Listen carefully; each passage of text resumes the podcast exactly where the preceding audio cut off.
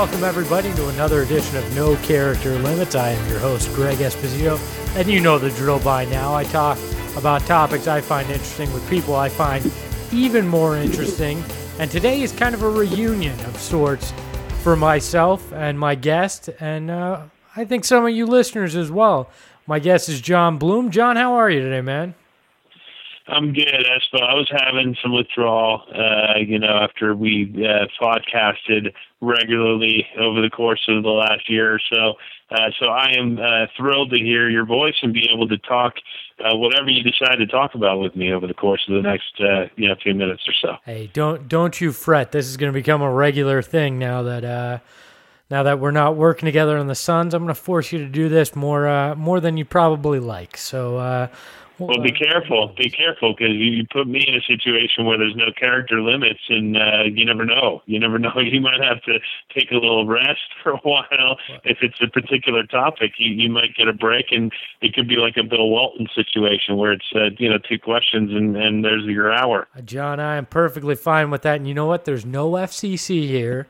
There's no uh, management over our shoulders. This is this is. uh free reign. So anything goes here. So don't don't feel like we have any any constraints whatsoever what, with what we say or how we say it.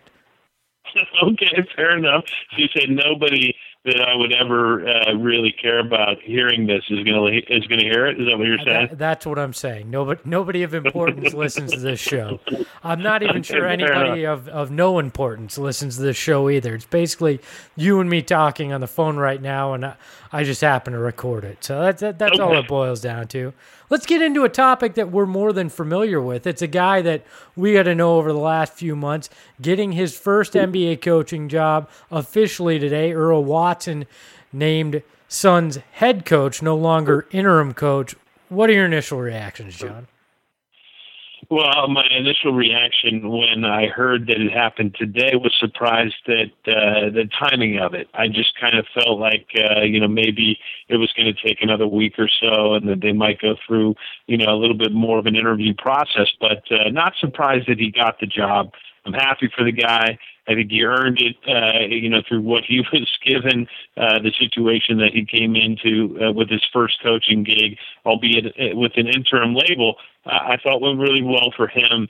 Uh, you know, from a standpoint of, of proving that that you know he could take on a, a task like this, that he could get guys uh, to rally around what he was telling them, uh, that he could do some teaching, that you could see some growth and continued growth from some of the young guys. And that's really what it boiled down to for me to, to see, you know, all right, is Earl Watson a potential candidate? And that's what we were kind of watching over the course of the last few weeks to see, and even a couple months.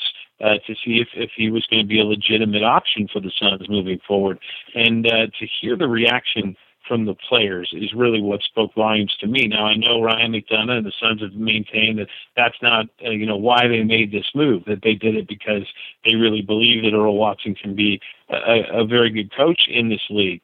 But I think that when you hear Tyson Chandler and you hear PJ Tucker and Ronnie Price was the first guy I saw when I got to the press conference today, uh, and and you almost thought, well, you know, maybe this will be happening for him at some point, right? Because we've heard so much about Ronnie being a coach on the floor and knowing the game as he does. Uh, and, and you hear these guys talk about Earl, uh, it makes you kind of respect him even more. And I know you and I had had many conversations with him uh, and had him in studio for that uh, show we did a couple of months back, and and we're very impressed from the get go about how he handled the media, uh, but also how he talked about the game and talked about people. And that left an impression on me. It certainly left an impression on the front office. And, uh, you know, it's going to be an interesting future for this team with a young, young coach, a still a very young general manager, and a pretty young core of players.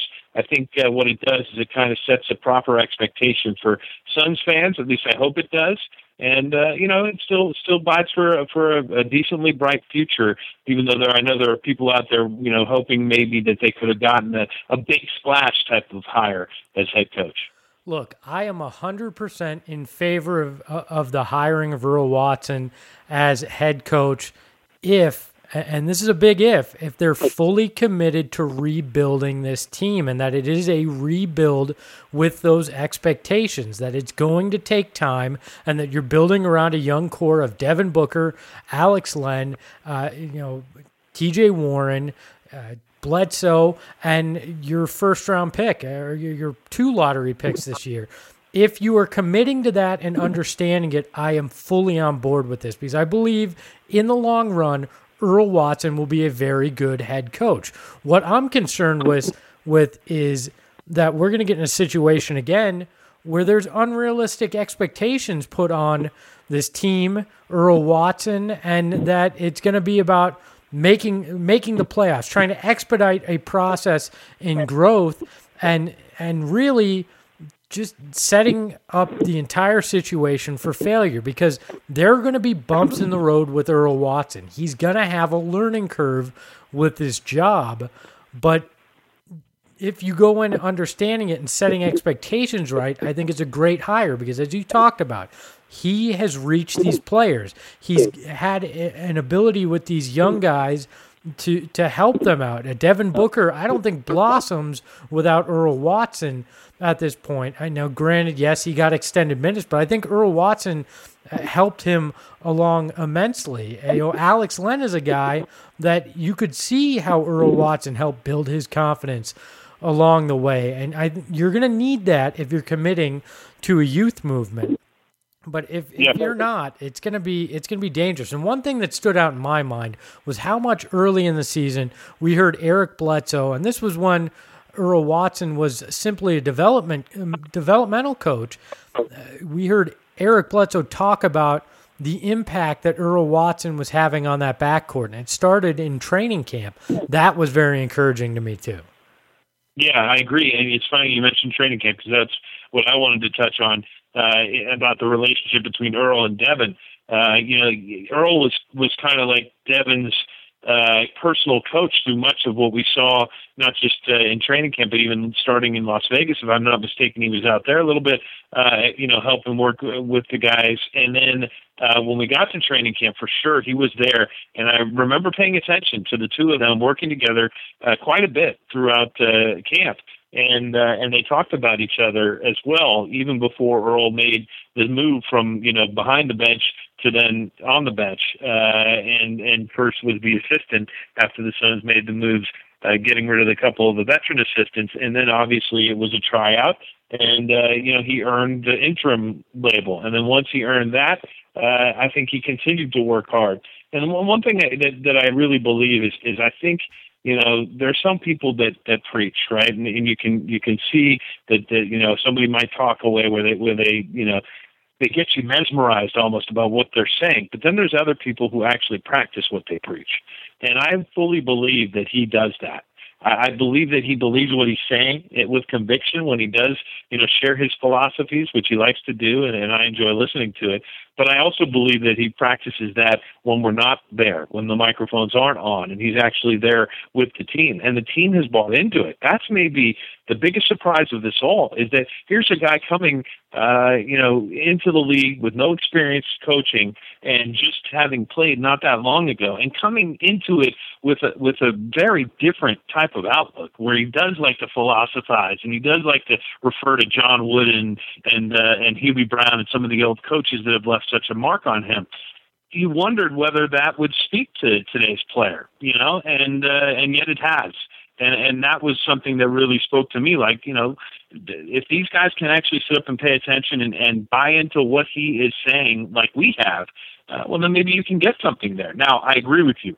You have to keep your expectations leveled for this team. It's not just because of Earl, though. It's because of how the team is constructed at this point. Now, if Earl Watson's able to go talk to his old buddy that he broke in as a rookie when he was a player and Kevin Durant and convince him to come here, well, then maybe we can have some higher expectations. I don't think that's going to happen. I don't know if there's going to be a big splash in free agency for this team or even if that's necessary at this point when you do want to grow this young core together and move them forward. But you never know. At this point, I think Ryan McDonough is going to be aggressive, but I also think what he's going to do is, is uh, all his work uh, and along with his staff and the scouting uh, services and everything that they've got working for him with regards to this draft. Because look, if you want to talk about the future of the Phoenix Suns, it's the last three years of the draft under Ryan McDonough, including this season, uh, laying the foundation moving forward. And I really believe that. You mentioned Devin Booker, T.J. Warren, Alex Len. Uh, I would throw Bogdan Bogdanovic in the mix, eh, whether or not he comes over this year. But the fact that you have an opportunity to bring one of Europe's best and brightest young players over, I think that makes a difference. And then what are you going to do with two lottery picks here in 2016? This is all going to lay the foundation for the future of this team. That's the exciting part for the fan base not the potential of winning 45 games and maybe sneaking into the playoffs next season. This is a long term run. It's a frustrating thing because we all have been through it together.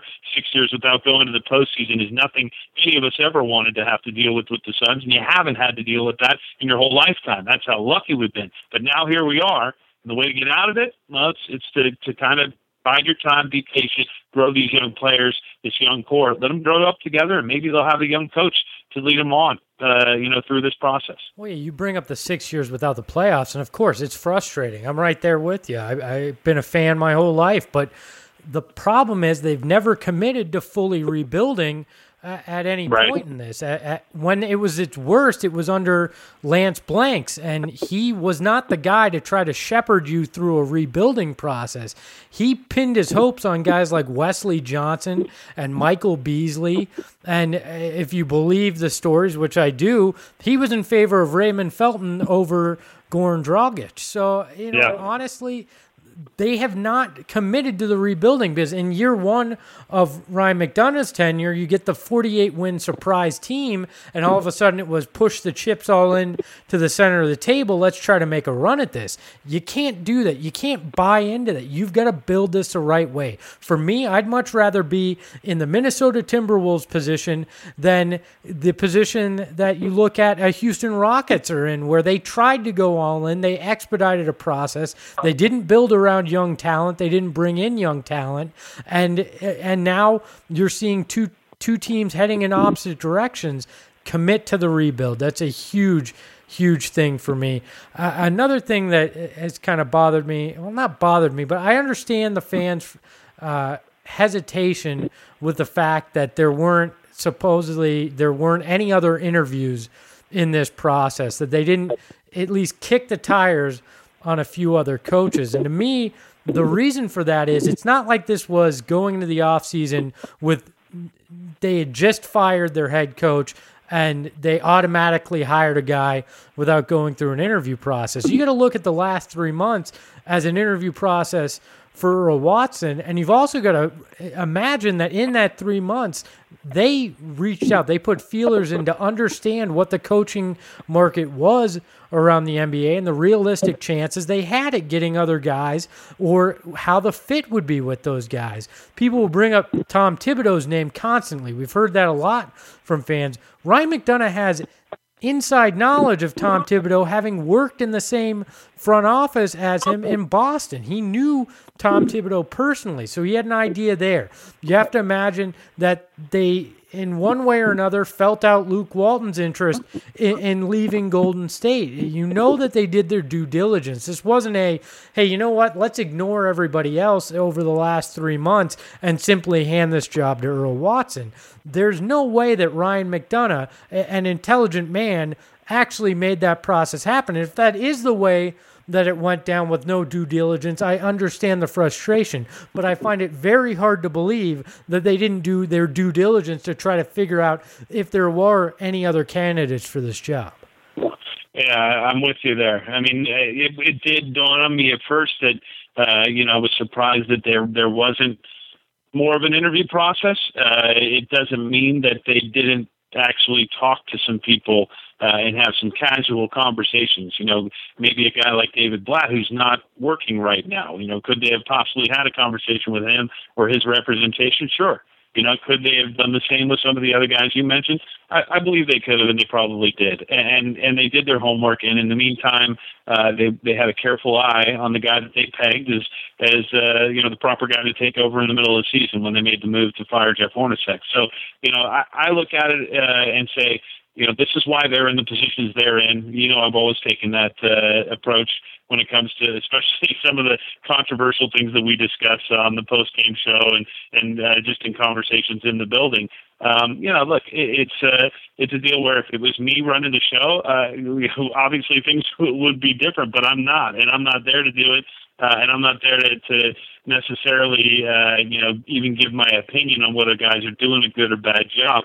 I, I will tell you what my opinion is of the guy who has the job, and I'm impressed with him. I think he's going to be a very good coach someday. I don't know if that's this year. I don't know if that's in the next couple of years, and I don't know if that's in Phoenix. Uh, but because sometimes it takes seasoning, just like for a young player, uh, it takes seasoning in that role, or a general manager for that matter. And now the Phoenix Suns have all of that. So that's why you have to look at it with a different eye than say, you know, we did look at things after Jeff Hornacek's first season and Ryan McDonough's first season when there was 48 wins, unbelievably 48 wins, which you know would put you as a, a potential uh, home court advantage team this year with the way things went in the West. But uh, that year was on the outside looking in, and, and it did skew everything from from you know that way going forward. You can look back at that with regret. I don't. I look back at that with the last time I really enjoyed doing this job because it was a great season season, and, and even though they didn't make the run to the playoffs, it still was a fantastic season. And it left everybody, you know, wanting more and being excited for the next season, kind of like the way the Cardinals fan base feels right now. We're far from that now with the Suns, but I don't. I, I wouldn't necessarily put it out of the mix to say, well, you know, this team can't be competitive next year. I mean, look at the Portland Trailblazers. They completely overhauled that roster. Uh, they got rid of a, a bunch of their starters, and yet they have two cornerstone pieces in the backcourt, and they were able to put other role players around them, and, and they're in the playoffs, and and they you know didn't sneak in; they were pretty much firmly in. So you know, I'm not saying that the Suns are in the exact same position as Portland, but I'm also not saying they couldn't be. Well, look, and I beg of you, Internet, please cut the Lindsey Hunter crap out. This is not a Lindsey Hunter situation. Earl Watson com- coming into this job was highly regarded as a guy who was going to become a head coach in this league and have impact. And before he took the job with the Suns, and he told us this story, Jon, I think it was uh, when he was in studio with us, that he had actually been offered a job on the Spurs coaching staff, and he turned it down to take the opportunity in Phoenix because in San Antonio, they don't tell you exactly what that role is. They just offer you a role and you accept it and then they place you. He took a leap of faith to come here to Phoenix. He did not stab Jeff Hornacek in the back, which was the case with Lindsey Hunter and Alvin Gentry. Uh, this this is a totally different situation. The only the, the only parallels are the fact that a coach got fired uh, and, and, a guy who had started the season in the back row as an assistant became the interim head coach. That is the only similarity in all this. The guys are completely different. Their basketball knowledge is completely different, and the general manager in charge of it has a much uh, more honed vision than Lance Blanks did at the time. So I'm just I'm sick of that comparison. It's completely unfair to Earl Watson and others in the front office. Yeah, I agree. Um, you know, I mean, the only comparison that that stands is the fact that they both had long careers as as journeyman guards in the NBA.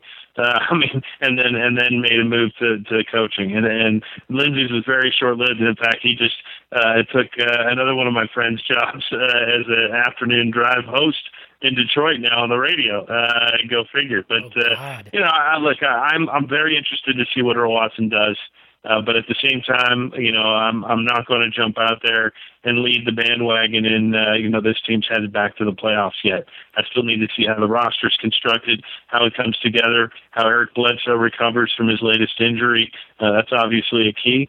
And uh, you know who's still around? Uh, is Mirza Teletovic back with this team? Do they get Bogdanovich? Who do they get in the draft?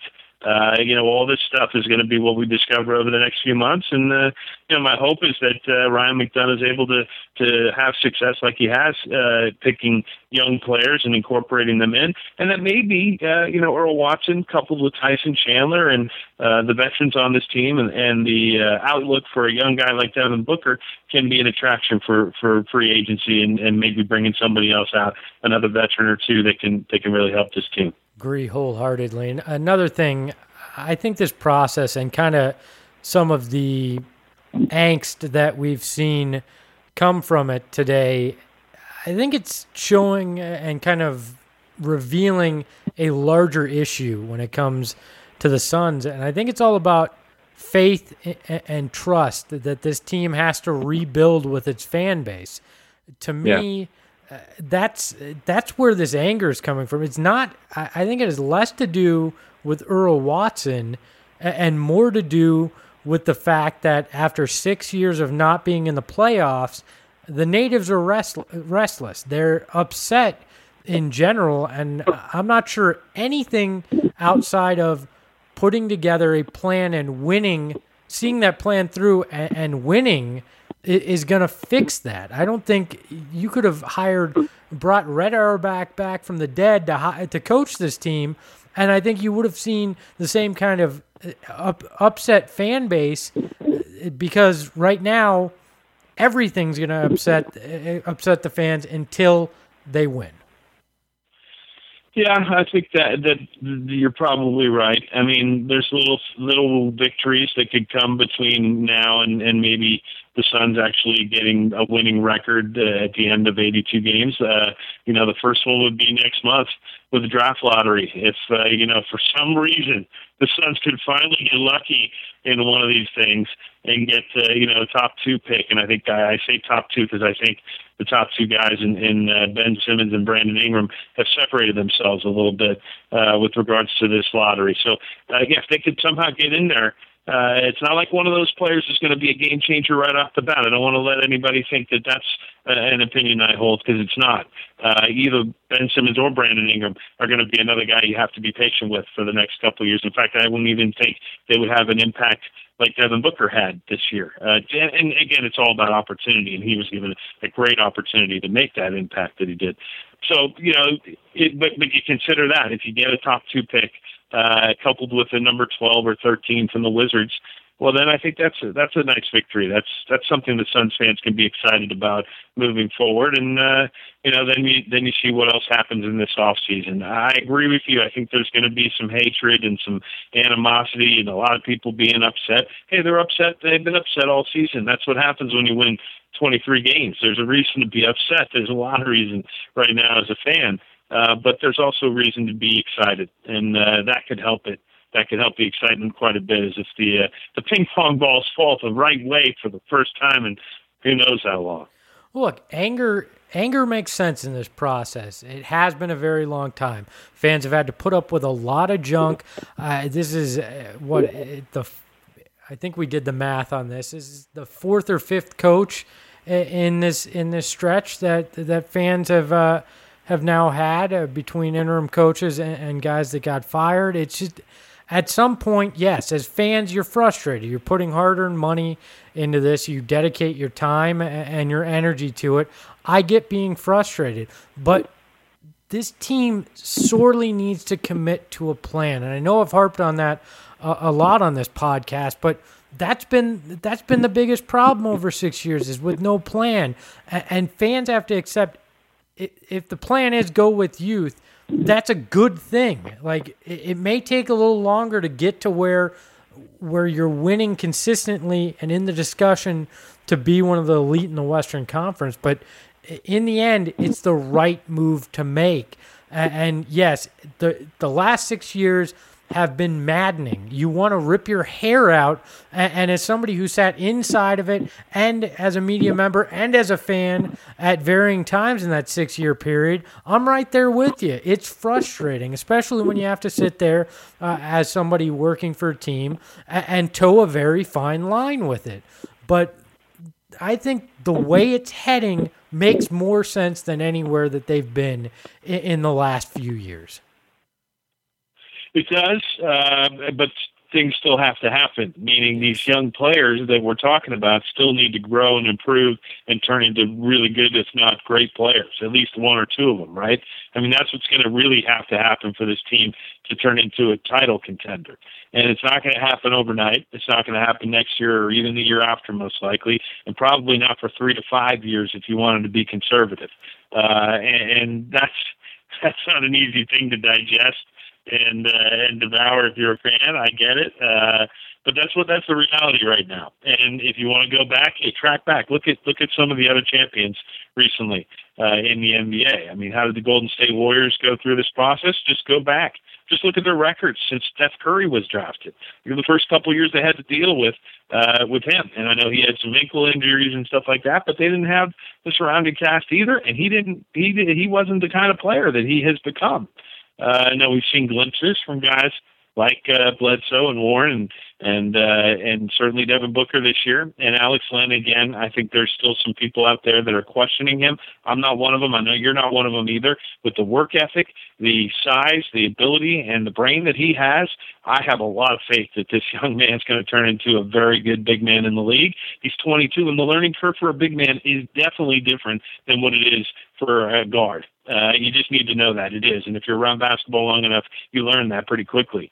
So I still have faith that he can turn into something special too. So you got those guys, but they have to turn into that, right? So you can say that the plan is to rally around youth, but you better have the right youth. And I think that's what they're trying to figure out. And, and uh, Ryan McDonough is certainly leading the charge with that, him and his staff, and then they're up against it now, and he knows it. Well, and I think Earl Watson is the guy you bring in to help develop that. That's why you stick with him because he's proven that he can reach those guys. That's important. Another topic I want to talk about before I let you get out of here, Jon, is I want to talk about Brandon Knight. A lot has been made about his comments uh, that he made during locker cleanout that his role is going to stay the same in his mind as it was this year. I am a firm believer in, in if this is going to work, you need Brandon Knight to accept that his role in the NBA long term probably needs to be more Jamal Crawford than anything else. He needs to be that six man guard that's going to come in and be able to really score at will, and you need him, him to accept that role because putting Devin Booker back on the bench, even though he'll say the right things, he'll do it. I don't think makes sense at this point. You let the genie out of the bottle this year. I think you got to keep playing him at the two, and I think him and, and Bledsoe uh, at point guard and shooting guard make a really interesting dynamic there. And if Knight can accept that role off the bench, I think he can blossom there. And really, in the end, I don't understand the stigma on being a bench guy. If you're going to come in and you're going to play 30 plus minutes, you're still going to get your points. And if you're the hot hand, most coaches, Earl Watson included, will let you play to close out a game as well if, if you're the hot guy. So I, I think he needs to get past this stigma of needing to be a starter. And some people argue, well, 14 million is too much for a bench guy for a six man. And I argue with the cap going up to 92 million this year, probably in excess of 100 million the following season, 14 million for a very quality six man is going to be a normal range that you're going to see. I, I, I think that's going to happen this offseason. Your thoughts on that, Jon?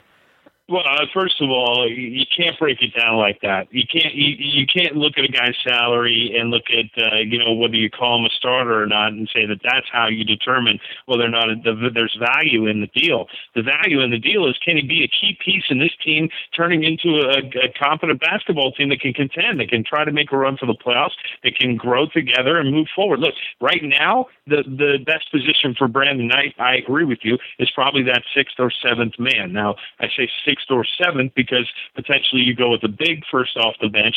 But in the end, it's going to boil down to what is he from a minute standpoint. And in my opinion, he's still going to be a top five guy from a minute standpoint. So if he's a top five guy from a minute standpoint and a production standpoint, and he's giving you 16, 17 points a game, which I think is feasible for him to do coming off the bench, then it doesn't matter if you want to call him a starter or if you want to call him a sixth man. Uh, and Jamal Crawford fits that category, and there's been many before him that have also fit that category. Uh, it's a vital role, and there's a couple guys that, that they may look to to have that role. I agree with you that I don't think the dynamic of Bledsoe and Knight in a starting backcourt is one that can really work uh, and be sustainable. I, I just think that too often there's going to be matchup problems that are negative as opposed to some of them that they get that are positive with, with giving the other team problems trying to guard those two guys.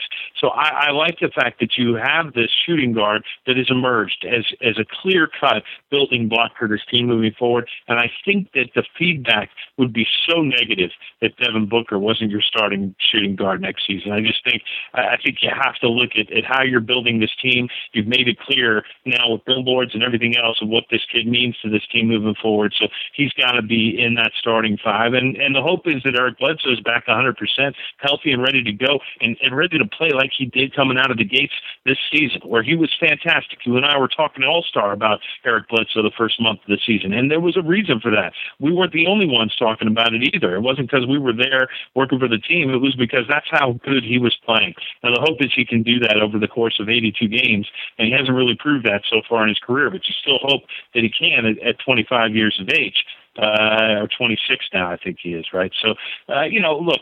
I I I think it can work with Brandon Knight, but it's all going to depend on Brandon Knight. Know, you're right. Does he accept this? Just like you had to accept them playing the Dark Knight uh, theme song every time you made a bucket, and that was hard for you oh. courtside. I could see the strain in Greg Esposito's face every time Capel played that when Brandon Knight knocked out the shot. Uh, maybe they'll change that up next season. I, I don't know what you know moves are going to be made this off season. I know there's been people talking about it. I've been in conversations about people saying maybe Brandon Knight is a piece that you can move because there's teams around this league that would love to give him a shot.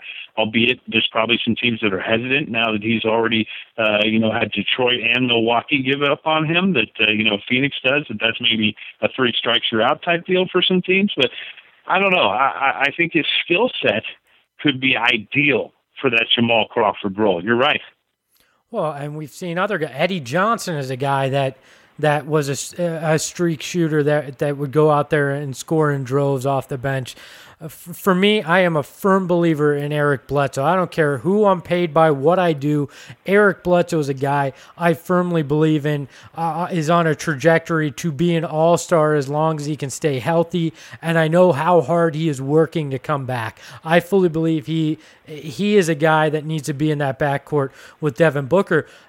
I, I'm hesitant to go and say they should consider trading Brandon Knight because we've seen this team let a lot of talent walk out the door because they may or may not have been happy with eh, their role. But at some point, you have to understand that chemistry is a huge part of things. And if Brandon Knight is very unwilling to accept that role, which I'm not saying that's necessarily the case, I don't know. We heard one comment from him. I'm not going to judge a guy based on that.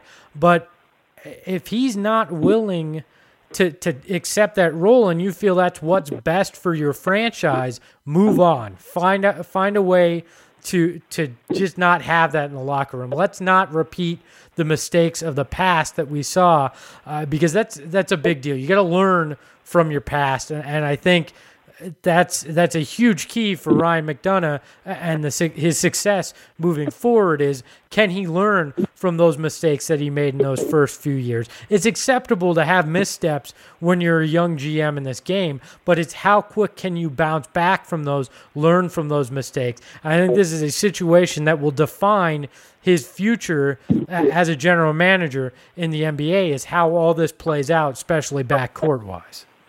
Yeah, I mean, look, at let's look at a, a possible situation here. What if uh, the Suns don't move up, and what if they're selecting fourth, and the guy that they think is the best guy available is Kris Dunn, the point guard from Providence? Let's say that that is a scenario, and it's a feasible one. Uh, and Ryan McDonough decides, hey, he's number one on our board. We got to take him. This is the guy we think is going to be the biggest difference maker. Well, in that case then I think you are shopping Brandon Knight. Uh, you are looking around and seeing what can we get? Is there a power forward available, or what what kind of uh, assets are going to come back in return for a guy who we're concerned that he might not be ready to embrace that role? Uh, you know that that's another s- scenario that that could be out there, and there's so many of them that it's hard to sit here and project and predict at this point, sitting in the end of April. Uh, but uh, you know, by the time the next month rolls around and we know exactly where the Suns are picking, well, then maybe we might have a better idea there. And then the following month, when we get to the draft in June, uh, well, then a lot of things are going to be kind of illuminated for for the Suns and and for their fan base to, to know, all right, what what is this team really going to look like going into next season? Because I, I do think that there's still some flexibility here, that there's still some possibilities uh, of some trades to go along with uh, an exciting draft of three first round picks and uh, free agency. I agree. A lot of lot of opportunity to improve. I just I don't I don't see how you can sell drafting drafting a guard, especially with Bogdan Bogdanovic potentially coming over, the logjam you have. I would rather see a trade down if if the best guy on your board, if you're picking fourth, is a guard. I, I would much rather see see them deal out of that slot and, and move back uh, because I just you think the fan base is upset now. If you draft a guard, all hell will basically break loose. And I know you can't guide your your franchise based on on your fan base like that, but I think it would be a very very dangerous move. But we will talk about plenty of that. And Jon, uh, we talked about this, but I'd love to have you back night of draft lottery so you and I can kind of break it down right after those ping pong balls fall the way they will and kind of take a look at uh, where things stand for the Phoenix Suns. Yeah, I mean, I was kind of hoping either one of us would be the call for the lucky charm, you know, and, and going uh, to the lottery to see if you know they could get the the envelope to to go their way. But uh, we'll see. We'll see who ends up being the representation. I know Big Daddy Mark West has done it a bunch of times. Uh, I don't think Devin Booker would be a bad call. I think uh, maybe having him out there as your face would would look pretty good for the Suns. I, I, I joked about this somewhere, but I would love to see Kareem Abdul-Jabbar. I think I was talking with Coro about this. If he was if he was the if he was the source of the curse and the coin flip, just send him there. Maybe you can break it. And Jon, nobody wants me to go because I was there for the Alex Len uh, ping pong balls, and I was right. for the Devin Booker ping pong balls last year. So I obviously am not uh, gonna get the number one pick for anybody, and that was that was with me pulling gimmicks of I had a autograph uh, Cotton Fitzsimmons ticket stub and a uh, double sided. Uh, 1964 Kennedy half dollar. It was double headed uh, to try to break the curse, and I couldn't do it. So I think it's good that I won't be in New York representing the Phoenix Suns. If they, if they got Kareem though, they'd have to have, you know refer to him as Lew, wouldn't they? Because that's what he was back then. You got you got. To have to just make sure he'd, he'd approve the, you know, the the name transfer again and go back to being Lew Alcindor. But uh, it's that's a funny one. I don't know. You know, I just hope uh, that that uh, you know maybe the new commish can uh, can be the lucky charm. I know he was around the last few, but uh, you know maybe maybe the Suns will, will get the benefit of the doubt, and I do think that would be the start of uh, you know things kind of falling uh, the right way for this team in the off season, then you get to wait for the draft and free agency and potentially trades too. And uh, they're going to be busy in that front office. You know, I don't think there's going to be any kind of complacency at this point. It's not like, all right, we got our coach. That's uh, that's pretty much what we had to do. Let's go on vacation. No, that's not what these guys are about right now. And and I saw that at the press conference today. You can tell that there's you know this motivation. You can also tell that Earl wants to to be a part of it and uh, and you know help construct this team. As I think he should. Uh, here's one uh, before we go. Here's one serious suggestion for draft lottery night. Let's send Al Al McCoy. He is the there Phoenix Suns. Let's have him out there represent represent the team. He is the guy that is most recognizable. He is the only Suns lifer. I say he's the pick. But Jon, always a pleasure. Why don't you let everybody know where they can find you online? Uh, well, mainly just uh, you know doing that Twitter thing. You can find me. It's it's at Jon Bloom, J O N B L O O M, and uh, you know time to time I, I chime in, not just uh, Suns and hoops related, but you know throw some golf in there, some humor, some music. Uh, one of these days, you and I can break that down on No Character Limits. We can actually you know, step aside NBA talk and and talk about all those other things we enjoy. I don't know if I can go as deep into you know the Batman series and the Marvel stuff and and all this those type of things. But there's other stuff we've got common ground on. So if you ever want to do that, you know I'm around. Food, you know that's that's another one. Uh, and uh, look, you know, missed you down the stretch of the season, but I'm glad we got to reconnect for this. We we will definitely over the summer do a little. Uh, taco talk, some music talk. We'll get into more things. He is Jon Bloom. I highly recommend following him on Twitter. I am Greg Esposito. You can follow me at Espo. You can also subscribe to the show on iTunes. Search No Character Limits. You can subscribe on SoundCloud, Stitcher.